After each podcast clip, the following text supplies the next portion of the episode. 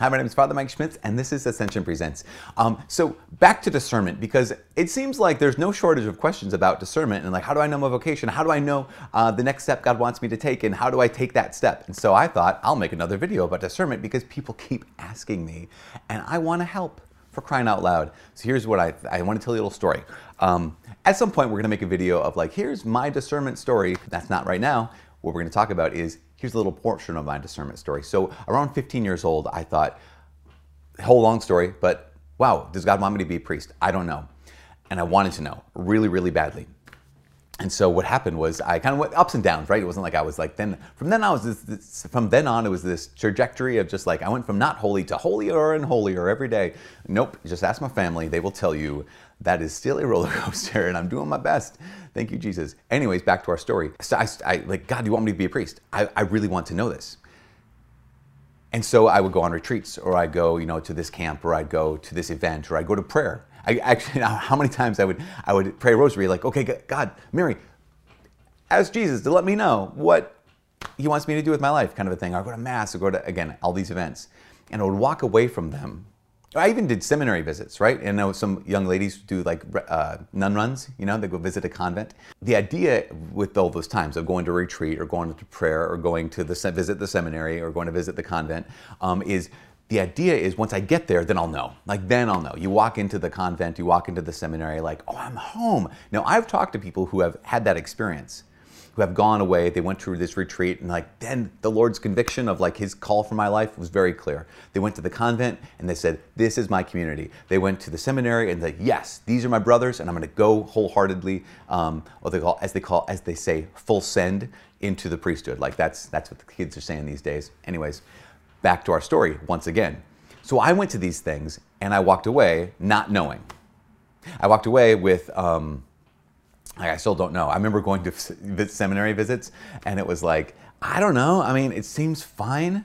I don't know anybody here. It's uh, I, w- I would always go in the winter, and so I was always freezing for whatever reason. And I thought, like, well, I don't know. Doesn't didn't help me. That was worthless. It was wasted. I always kept thinking that these camps, retreats, times of prayer, uh, going to visit were wasted, but they weren't. I was just stupid. they weren't wasted. They were wasted on me. Why? Because I should just say why? Because period. No, they weren't they weren't wasted, but they were they were wasted on me.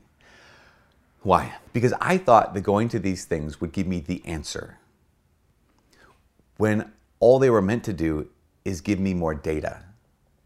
Here's what I mean. If you've ever done algebra or had an algebra class where you have to like, you know, here's the equation you have to solve for x right? So yeah, just here's all the all the all the data, and you solve for x if you have enough data. But if you have insufficient data, you can't yet solve for x because there's there's x, there's y, there's w, there's z, there's r, whatever. And if they're also unknown variables, then you can't actually solve for x until you find out what those other variables are.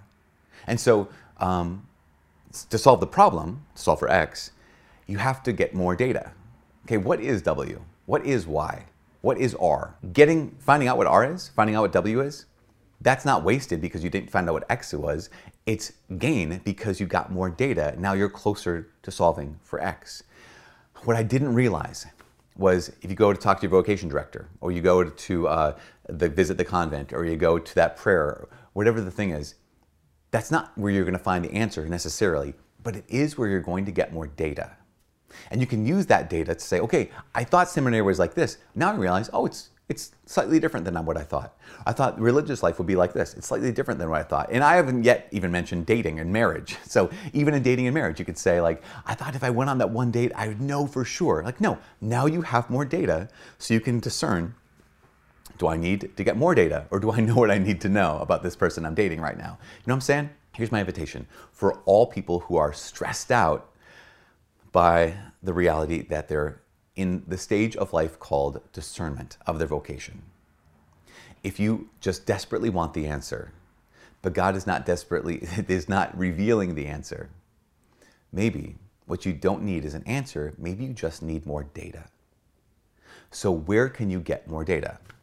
If you're discerning marriage and there's someone that you're interested in, finding out more data about them. I'm not recommending stalking anybody. I'm recommending talking to some people, right? To the person that maybe you're interested in to see that would give you more data do I really want to pursue a relationship? If the answer is yes, then get even more data.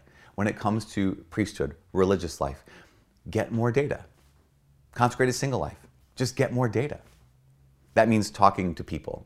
That means maybe picking up some books. That also can mean um, going on visits. All of those things could potentially give you an answer. But all of those things will definitely give you more data.